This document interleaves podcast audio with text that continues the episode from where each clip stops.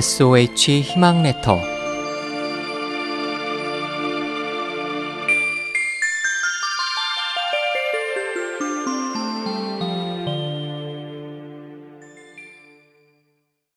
추구 속에 감춰진 진실 요즘은 모두 화려한 옷, 명품 가방, 외제차, 잘생긴 연예인 등 외형적, 물질적인 것만을 추구합니다.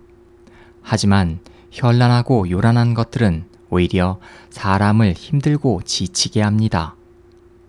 절이나 교회의 외관이 화려하고 규모가 크다고 구원의 힘이 커지는 것은 아니고 얼마나 믿음이 강한 절인지, 얼마나 사랑이 큰 교회인지가 더 중요합니다.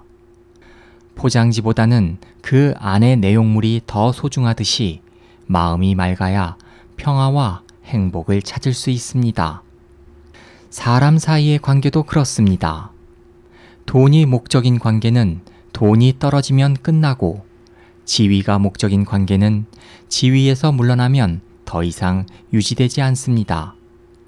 마음으로 사귀어야 평생을 가고 사람을 진실로 감동시키는 것은 형식적인 물질이 아니라 생각해주는 마음입니다.